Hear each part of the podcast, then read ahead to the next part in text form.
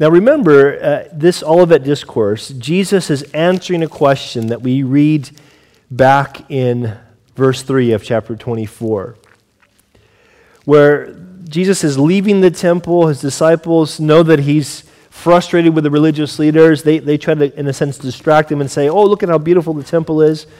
And Jesus, of course, says, You know what? Not one stone is going to be left upon another. This beautiful temple you see is going to be destroyed. And they walk all the way to the Mount of Olives. And the disciples ask him this question, and we see it in verse 3, where they say, Tell us, when will these things be, and what will be the sign of your coming and of the end of the age? And if remember, we talked about that this word for coming is this Greek word parousia. And it has to do with the time when the king enters a country that he has authority over and shows himself. He reveals himself as king of that country. It's not when he takes authority, but when he demonstrates the authority he already has, that he's present to rule. That's the parousia. And so he's answering this question in, in this, these really these two chapters, in chapter 24 and chapter 25. When's this going to happen? Okay, Jesus, if the temple is going to be destroyed, which is almost blasphemous in their mind, when is this going to happen? When are you going to show yourself as Messiah? As God's chosen king.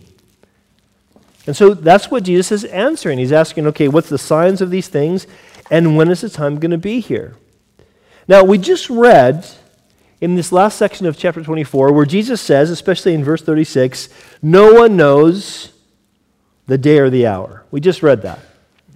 But then we read in last week specifically Joe did a great job, a very thorough job. It's probably probably go back and listen to it a couple times to pick up all that he talked about. But then we read last week that there's this reality that Jesus kind of lays out some signs and talks about a time that is unlike any other in history.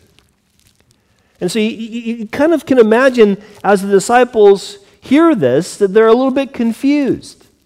That they might be hearing Jesus say these things and thinking, okay, um, so, are we going to know the times or not know the times? And, okay, is the world going to be completely chaotic or is it going to be business as usual? What's, what's actually happening? And we can imagine they might be confused. And why do we imagine that? Because we're kind of confused. we're kind of wondering how does this stuff work? And part of the problem is, is that we can be just like the disciples were. We can be those who want to have all the answers and forget why Jesus is telling us these things. Now, we're talking about today expecting the unexpected because Jesus is making it clear in this last section of 20, Matthew 24 that he is going to return at a time we don't expect. But he wants us to expect that. He wants us to be ready for that. So, what does that look like? What does it mean for us to expect the unexpected? Well, there's going to look at at least three things. If you, you should have a little A4 piece of paper near you that has the outline. It make, might make it easier for you to follow, but here's what we want to talk about.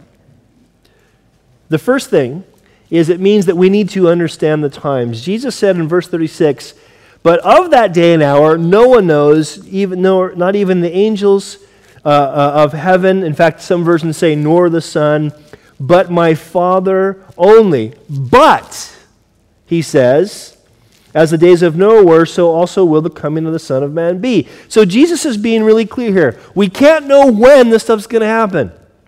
Date setting is ridiculous. Being overly concerned with every little thing that seems to be fulfilled prophecy is unhelpful.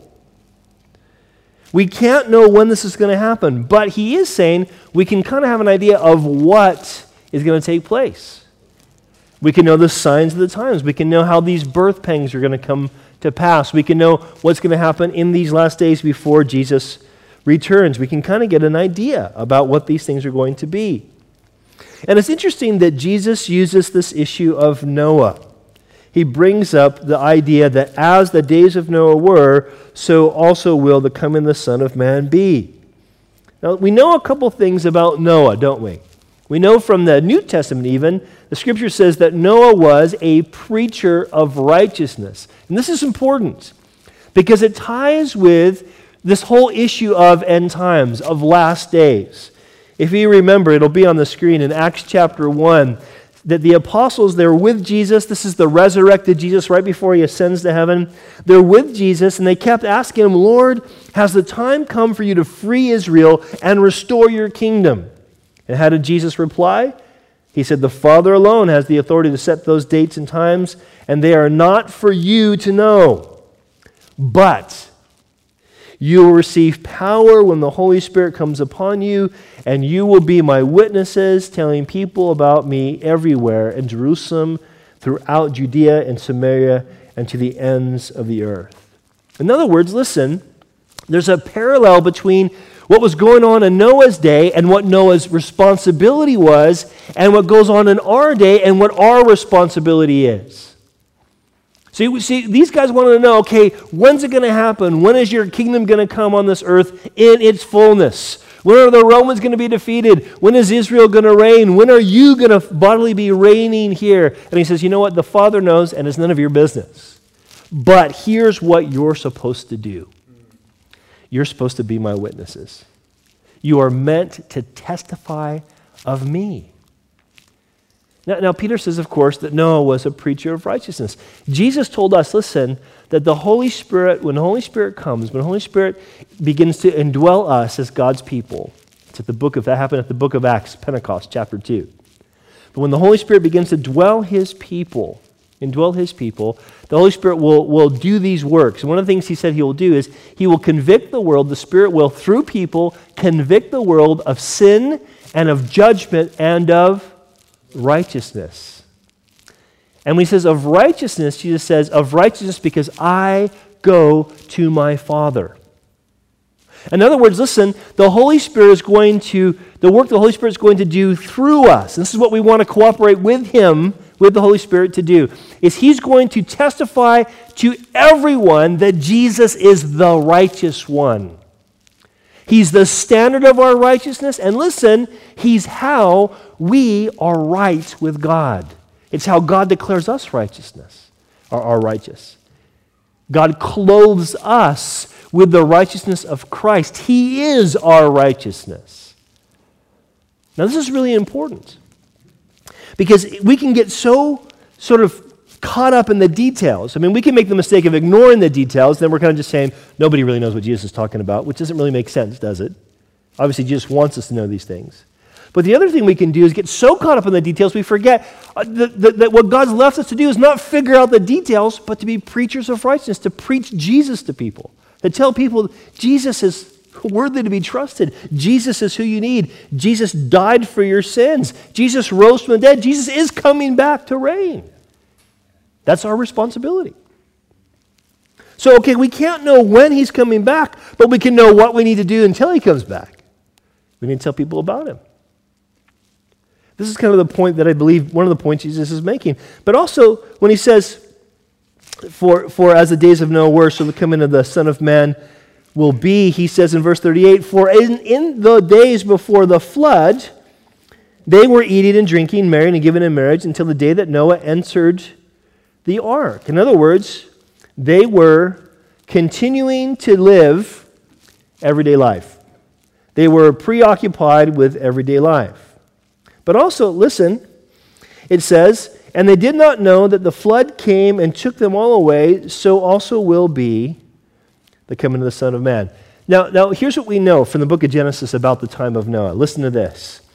This is what God says about the, the generation of Noah, the generation he judged with the flood. Listen. It says, The Lord saw how great the wickedness of the human race had become on the earth and that every inclination of the thoughts of the human heart were only evil all the time. God saw how corrupt the earth had become, for all people on the earth had corrupted their ways. It's kind of a damning indictment, isn't it?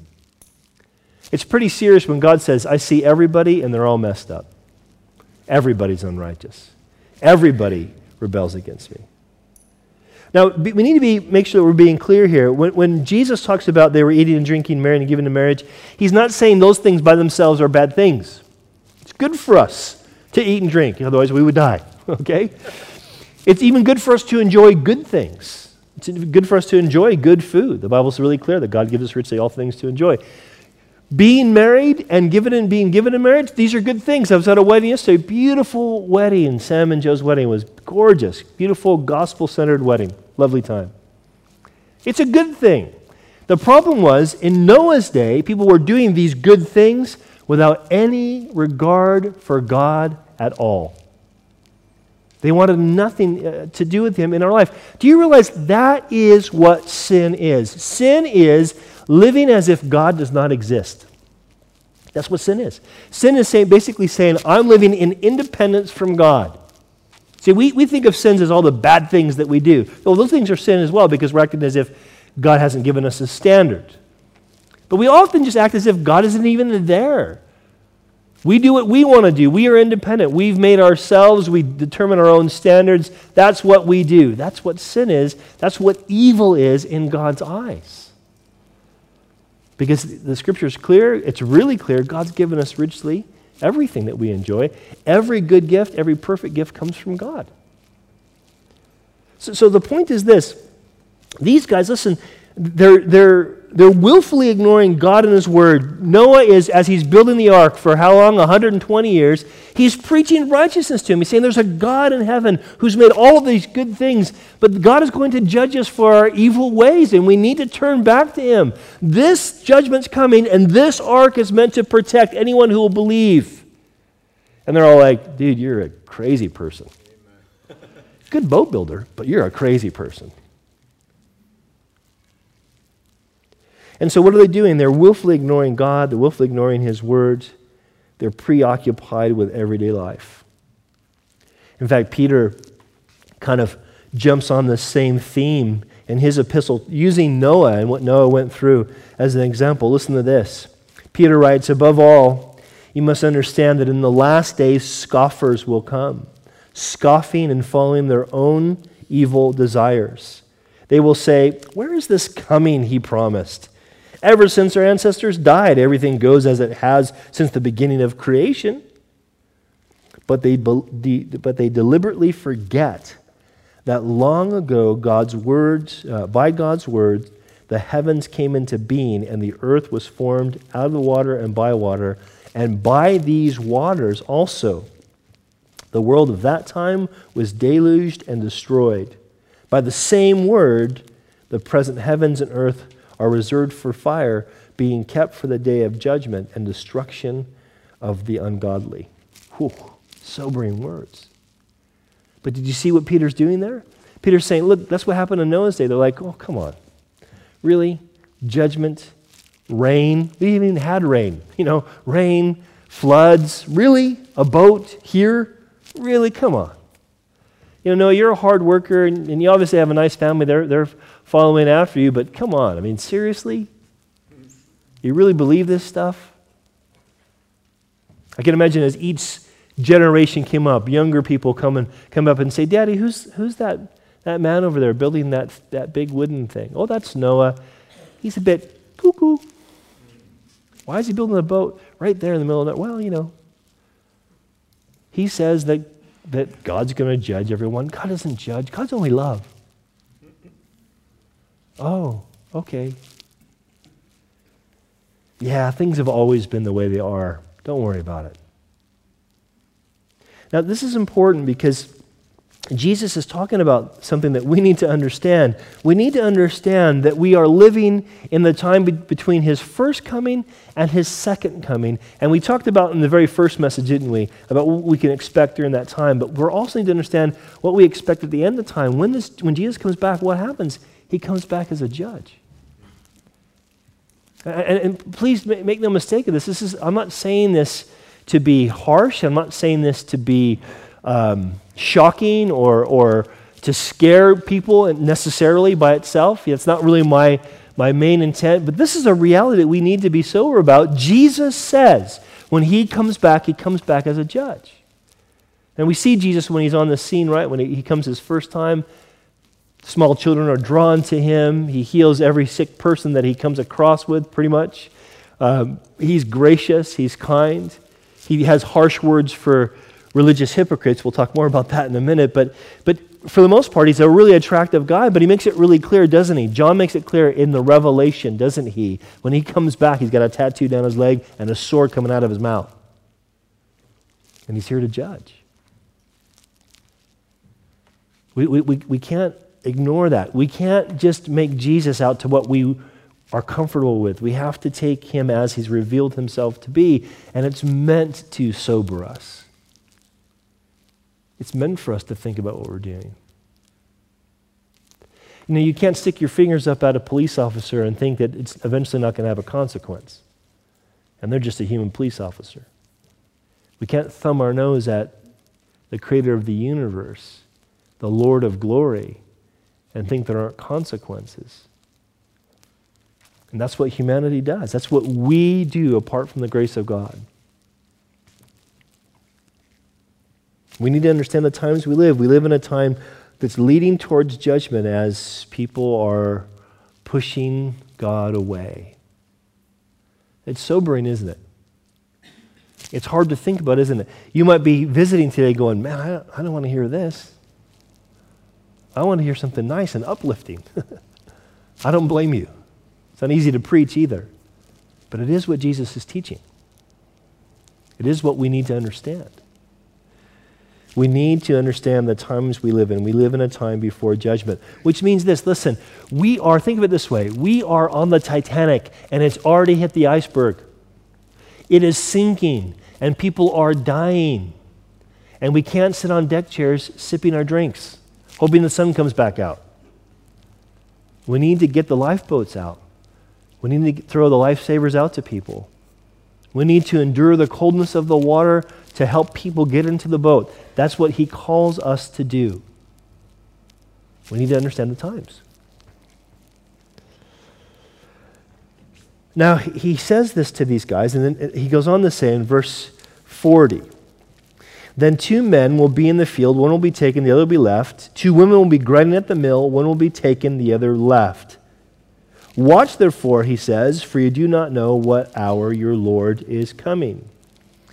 Now, I want you to recognize something. Notice he says that these were taken. That these people involved in kind of everyday activities, you know, men plowing in the fields or, or you know, women grinding at the mill, these were normal everyday activities. They're, they're, they're about their business, right? But then they're taken.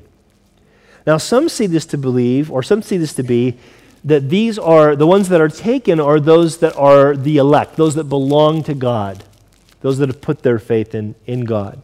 And they're taken, they're caught up in the air. This is some people see the rapture, Joe mentioned last week, happening at this point. But I want you to notice, I personally don't think that's what it is. I want you to notice back in verse 39 where it says, the language that Jesus uses, he says, uh, that uh, these guys did not know until the flood came and took them all away.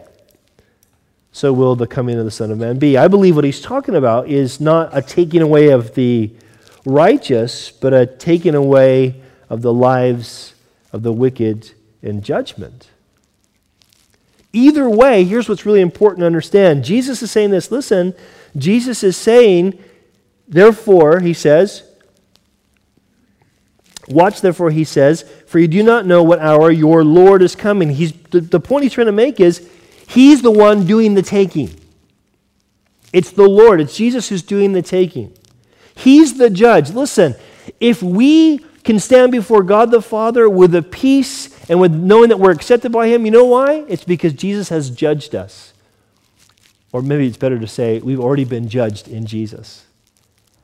This is the good news of the gospel. When Christ died on the cross, the judgment that was meant for us, he took on himself. So that if we put our faith in him, we can know we're not under judgment, but we're under grace. It's an amazing thing. Either way, he's still the judge. When he comes back, though, he comes back to judge. And this is something we need to be, again, sober about, and we need to be blessed about. What, what did Jesus say in John chapter 5? Jesus says this He says, The Father has life in himself and has granted the same life giving power to his Son.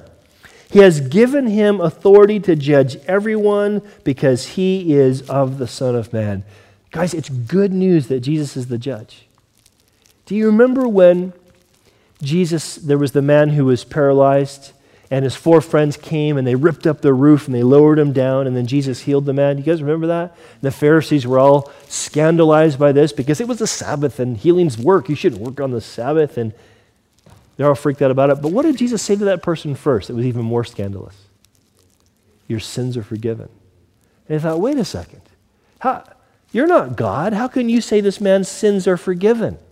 Who are you to do that? And that's why Jesus healed the man, to prove that he was God in the flesh, right? What about when there's that woman caught in adultery and the men are all wanting to stone her? What does Jesus do? He among sin, uh, who's without sin, cast the first stone. You guys remember? They all walk away. What ends up happening? He says to the woman, Neither do I condemn you. Go and sin no more. When Jesus says, Listen, your sins are forgiven, guess what they are? They're forgiven. When Jesus says, listen, when, when Jesus says, I, don't, I no longer condemn you, what does that mean? You're not condemned. The fact that Jesus is judge means when he says something about us, it's a done deal. This is what's good news. Jesus has, listen, the same life giving power. That's how the New Living Translation says, John chapter 5. He has the same life giving power. He got that from his Father. He has the authority to judge everyone because the Son of Man. And this is so important because Jesus isn't just someone who wants to forgive, he does want to forgive, but he's the judge. He makes the decision. He looks at us and declares innocent or guilty. Now, let's be honest. We all know we're guilty, don't we? We all know we're guilty.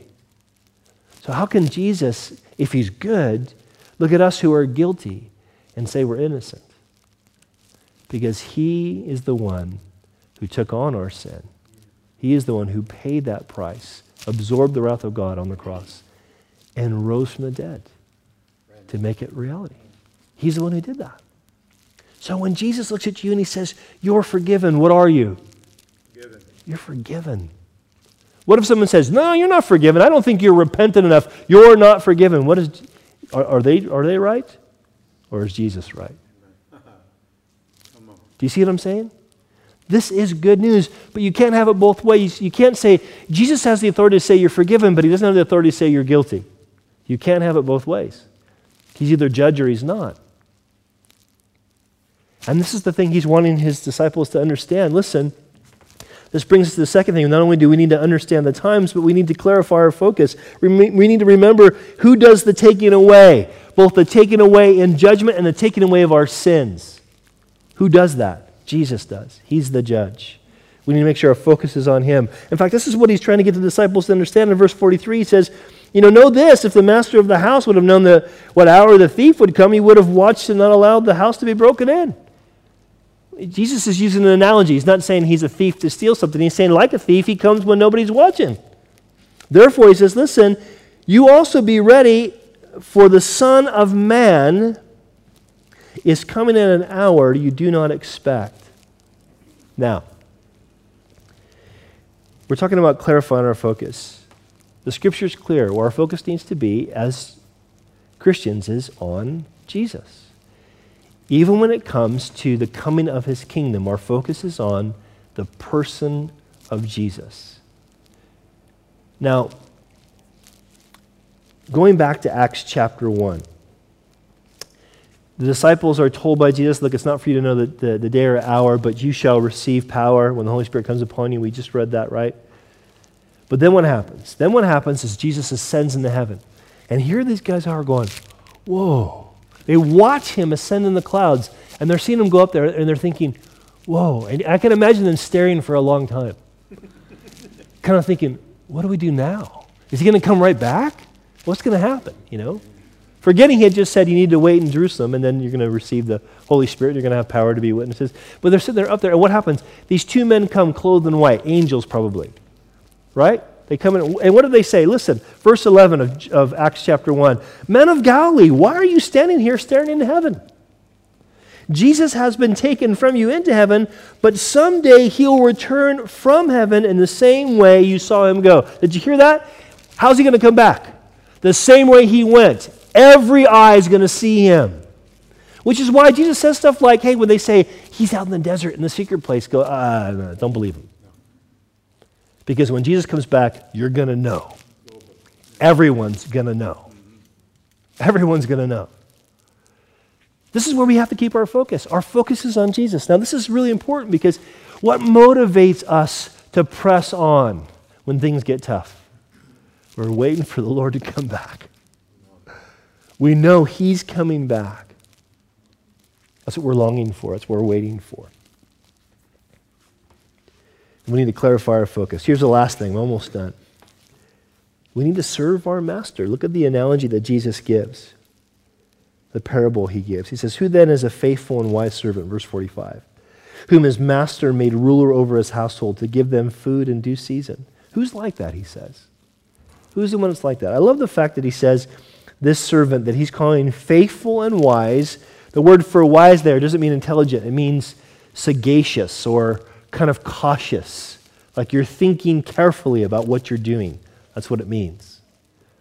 So, the, who's, who's the faithful servant? He, he, he continues to trust. Who's the sagacious or wise servant? He's cautious about what he's doing with his life, with his time and his resources. Who's this person who's, notice, who's, who's his master's made ruler and he's giving them food in due season? Jesus is wanting the disciples to think. He's asking the question okay, who, who's the stewards in the kingdom of God? Well, they are. And guess what? We are. And notice what he says about a good, a good, a faithful and wise servant, a good servant. He says that he gives them food in due season. Who does that? The Lord gives them food to give food to whom? Others. That's what stewards do. Stewards take the resources of their master not so they can just enjoy them for themselves, but so they can distribute them to the whole household. That's what stewards do. All right? That's what servants do. Now, this is important, okay? We're talking about the needing to serve our master. This is how we are ready. This is how we are ready for the unexpected. We are looking to please Jesus by serving other people. That's how we do it. Not complicated, is it? Now, we love to talk about love, don't we? And, and, and it's a good thing. Love is a great thing. But sometimes I think we talk about love so much, we forget what love is. The Bible's really clear. God is love. That doesn't mean that love is God. It means God is love. God defines what love is. God, in this, as a triune being, Father, Son, and Spirit, perfect relationship defines this is what love is. Or God is relational, or God is love. And what God has done is God, in his love, he so loved the world that he sent his own son. In other words, God the Son took on flesh. God becomes man. Why? Because he so loved the world. And he shows love. He demonstrates perfect love perfect love for God, perfect love for others. The, the, highlight of the demonstration of that love is in obedience to the Father, and out of love for us, he is crucified on a cross. And then he's resurrected. And then he sends the disciples out saying, Go do what I've told you to do. He says, Jesus says, here's the chief commandment, right? Love God with all your heart and love your neighbor as yourself. Do you remember how he said that? He said, The second is like on the first. In other words, listen, here's how you show God you love him you love other people. Here's why you love God in the first place He first loved you. This is how we eh, eh, this is how we're ready for the unexpected. We walk in this kind of love. We receive the love that God has for us and we demonstrate that love for other people. This is what he's talking about. Now this is interesting because in a very serious thing Jesus is saying I want you listen to be feeding who and when the master would. That's what a steward does. A steward says, okay, I don't have my plan for, for the household of my master. My master's given me his plan for his household, so I'm going to feed these other servants when they're supposed to get fed and with what they're supposed to get fed. I know who I'm supposed to feed, and I know what I'm supposed to feed them. Now, Peter, when he writes his, his first epistle, the whole epistle is about suffering. It's all about how, as Jesus followers, we can expect to be pushed to the outside of society. We can expect to be marginalized, and how we are to act and love from those margins. That's what the whole book is about. And in the midst of that, Peter says this He says, Instead, you must worship Christ as Lord of your life And if someone asks you about your hope, as a believer, always be ready to explain it. Now, this is important. We're talking about a good, uh, good servant who gives food at, in due season, right?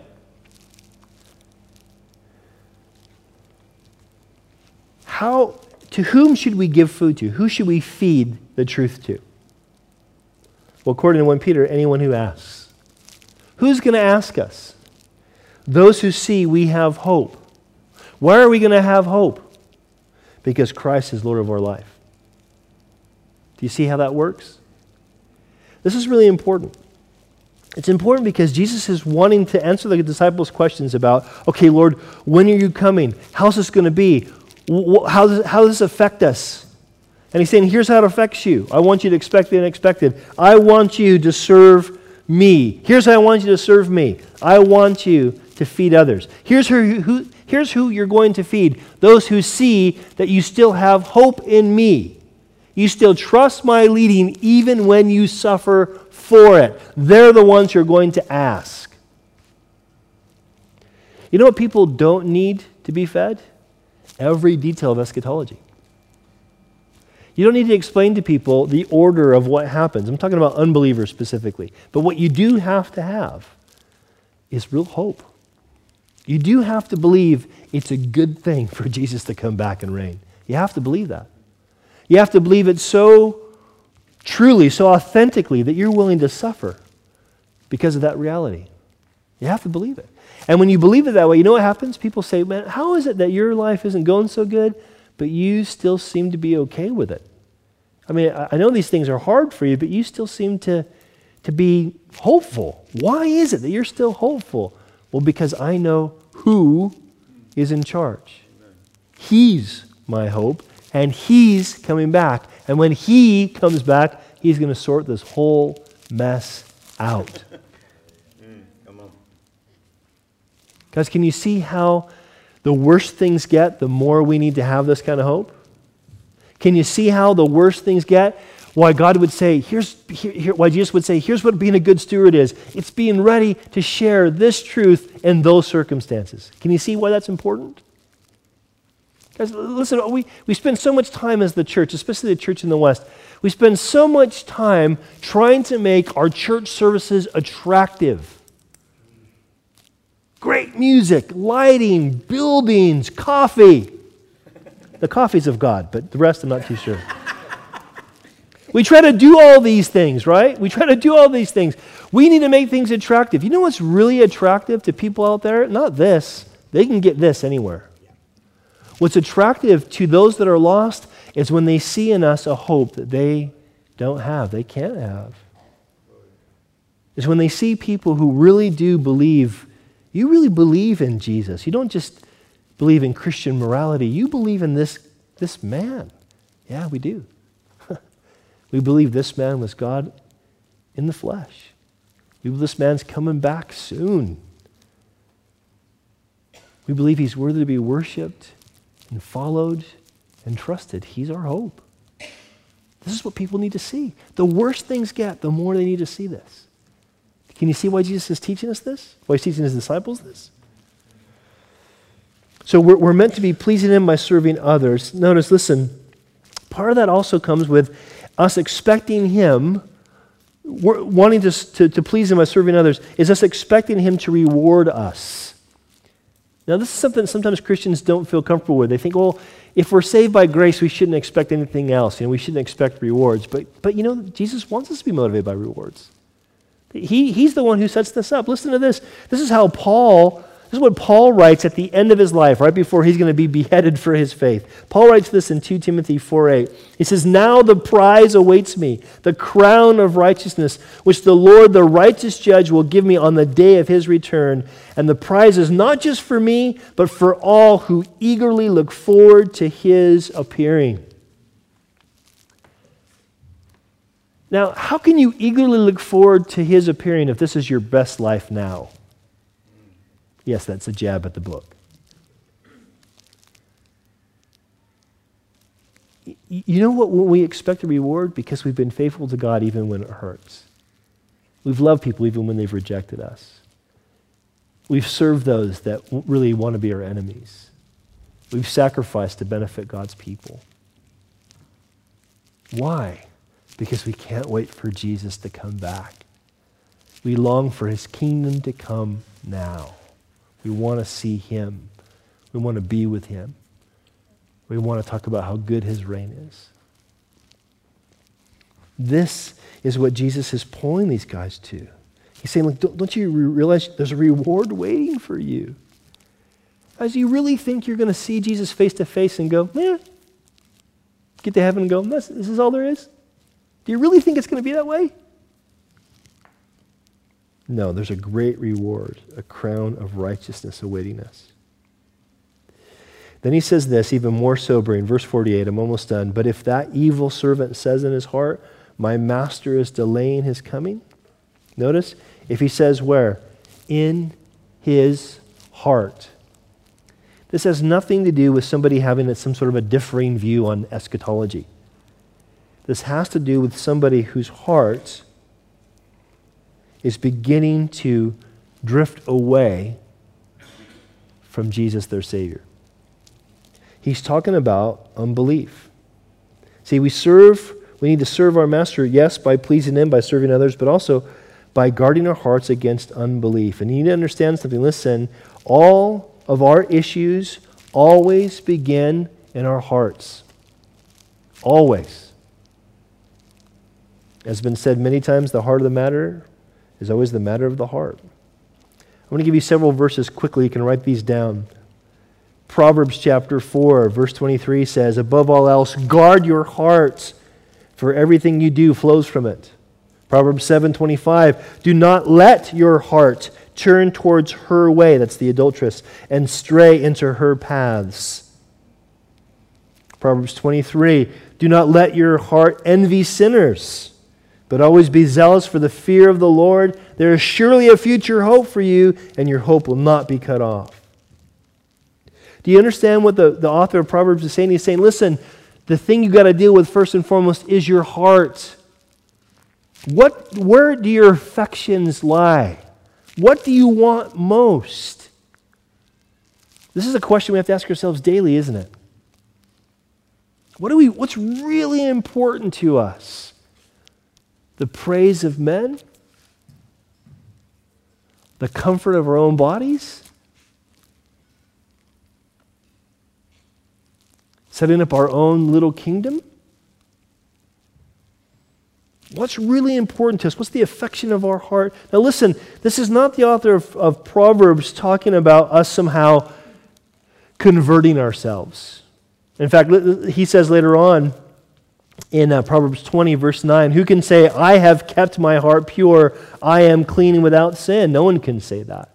We need God to convert us, we need God to change our hearts. But we also have a responsibility to guide our hearts back to Him,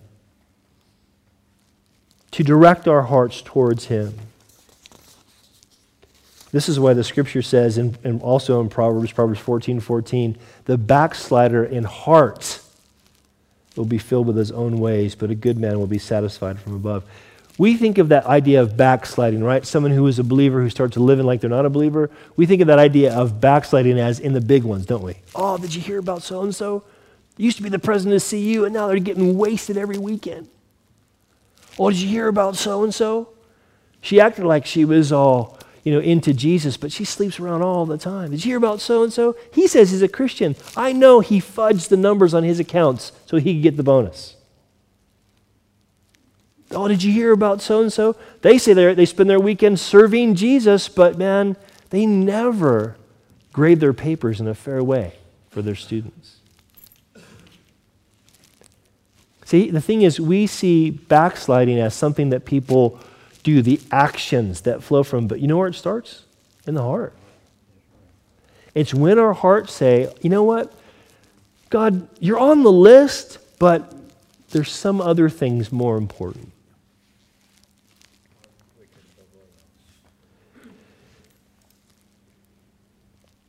And so Jesus says, listen, this is really sobering words, verse 49. Because his heart's in this place, what happens? He begins to beat his fellow servants. Have you noticed that when you uh, even before you start getting into the real nasty stuff, or even if you just start dabbling in some of the quote unquote nasty stuff, that one of the first things you do is you complain about other believers? This is one of the ways you can see if your heart is beginning to slide back.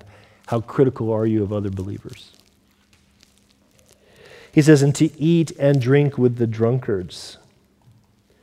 Wait, John, you said earlier that eating and drinking was okay. It is, it is okay. It's great.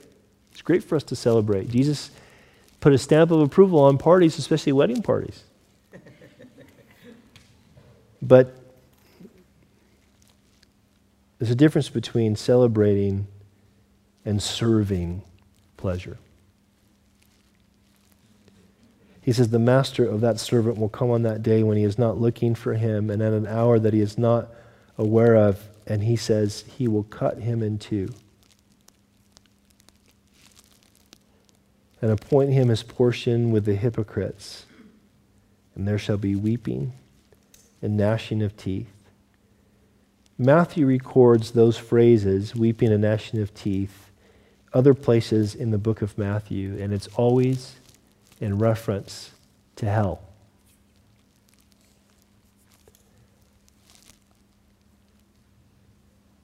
Let's not be self deceived. We can't just give lip service to the lordship of Jesus. He's not deceived. We can't act like he is worthy of our lives, but live like only I am worthy of my life. Let's not be deceived. You see, we have to guard our hearts against unbelief. And let me tell you, when Jesus says he's appointing these men with, uh, with the hypocrites, remember who Jesus was most harsh to religious hypocrites. There is just as much unbelief in the church as there is out of the church. Because really, it's not just about unbelief, like I don't believe anything. Everyone believes something. It's misdirected belief. It's faith in something other than Jesus. It's faith in my works. It's faith in my religious uh, responsibilities. It's faith in my family connections. It's faith in my church connections. It's faith in my own service. But it's not faith in Jesus. It's not saying, Lord, except for your grace, I would be lost. Lord, who else has the words of eternal life? Lord, you are worthy to be trusted. This is not about perfection at all. Serving our master, serving Jesus at master, it's not about our perfect service. It's about his perfect worthiness. It's about recognizing, Lord, you are worthy. You know what's so amazing about serving Jesus? He's such an easy master. Fail your boss more than once in a week, what happens? You get written up. Fail him after you've been written up, what happens? You get written up again. Fail again, what happens? You get fired. We fail Jesus several times every day. And when we turn back to him, what does he do? He says, I forgive you. He cleanses us from our unrighteousness. He picks us back up and he says, Let's walk again. See, the, the, the, issue is we don't want to humble ourselves that way. We want to go, no, no, no, I understand theologically, I've been born again. I can't be un- unborn again. Everything's fine. I'm sorted. I don't know, I'm pretty, I'm doing better than most Christians that I know, so I'm okay. As opposed to saying, Jesus, you're my master, and you've called me to follow after you, and I need you to show me how that works.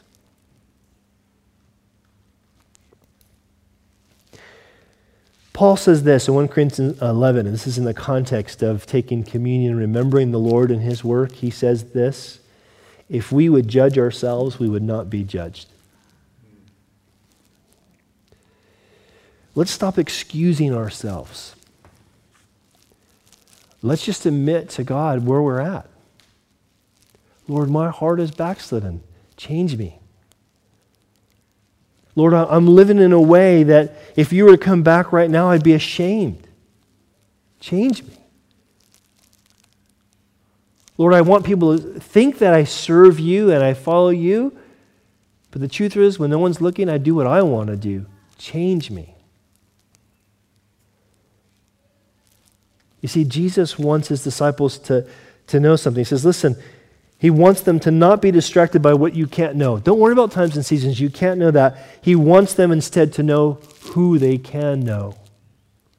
They can know that he is their Savior and Lord. He is worthy to be followed. This is what we need to know.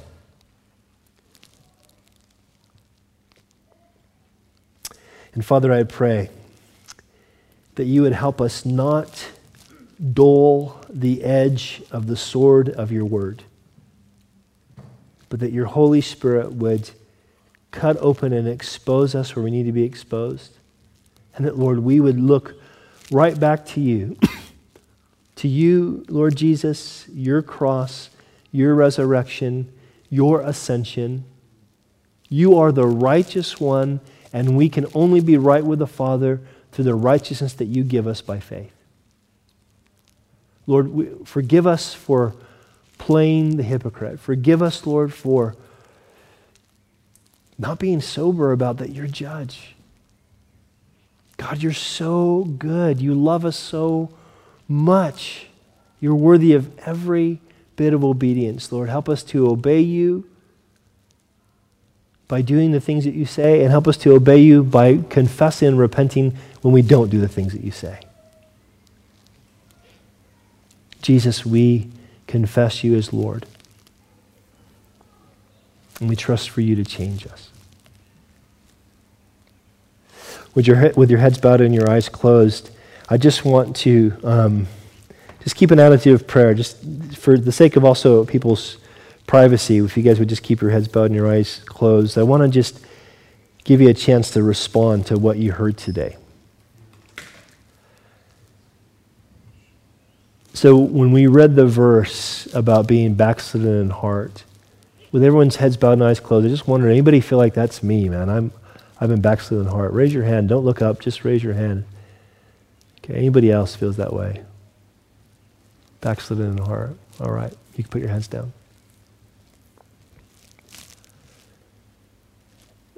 And the things we talked about here, are any of you guys worried about Jesus coming back? Anybody here afraid of that? That scares you? You know, just be honest. Again, no one's looking around, but raise your hand if you're thinking, I'm scared of Jesus coming back. Amen. I know that feeling. Sometimes it's good for us just to acknowledge in front of even just one other person, this is where our hearts are at. So for you guys who just raised your hands, okay, I'm, I'm talking specifically to you who raised your hands. You, you feel like you've been backslidden in heart. You, you feel like you're a bit afraid if the Lord comes back. Let me ask you a, a serious question. Do you believe that when Christ died, he paid for all your sins, past, present, and future? If you raised your hand before, if you believe that, raise your hand again. You believe that? Do you believe Jesus is alive today? That he, like physically, that he came back from life? Raise your hand if you believed that. All right, let me encourage you guys who, who raised your hands about these things. Let me encourage you, okay? Live in light of that truth.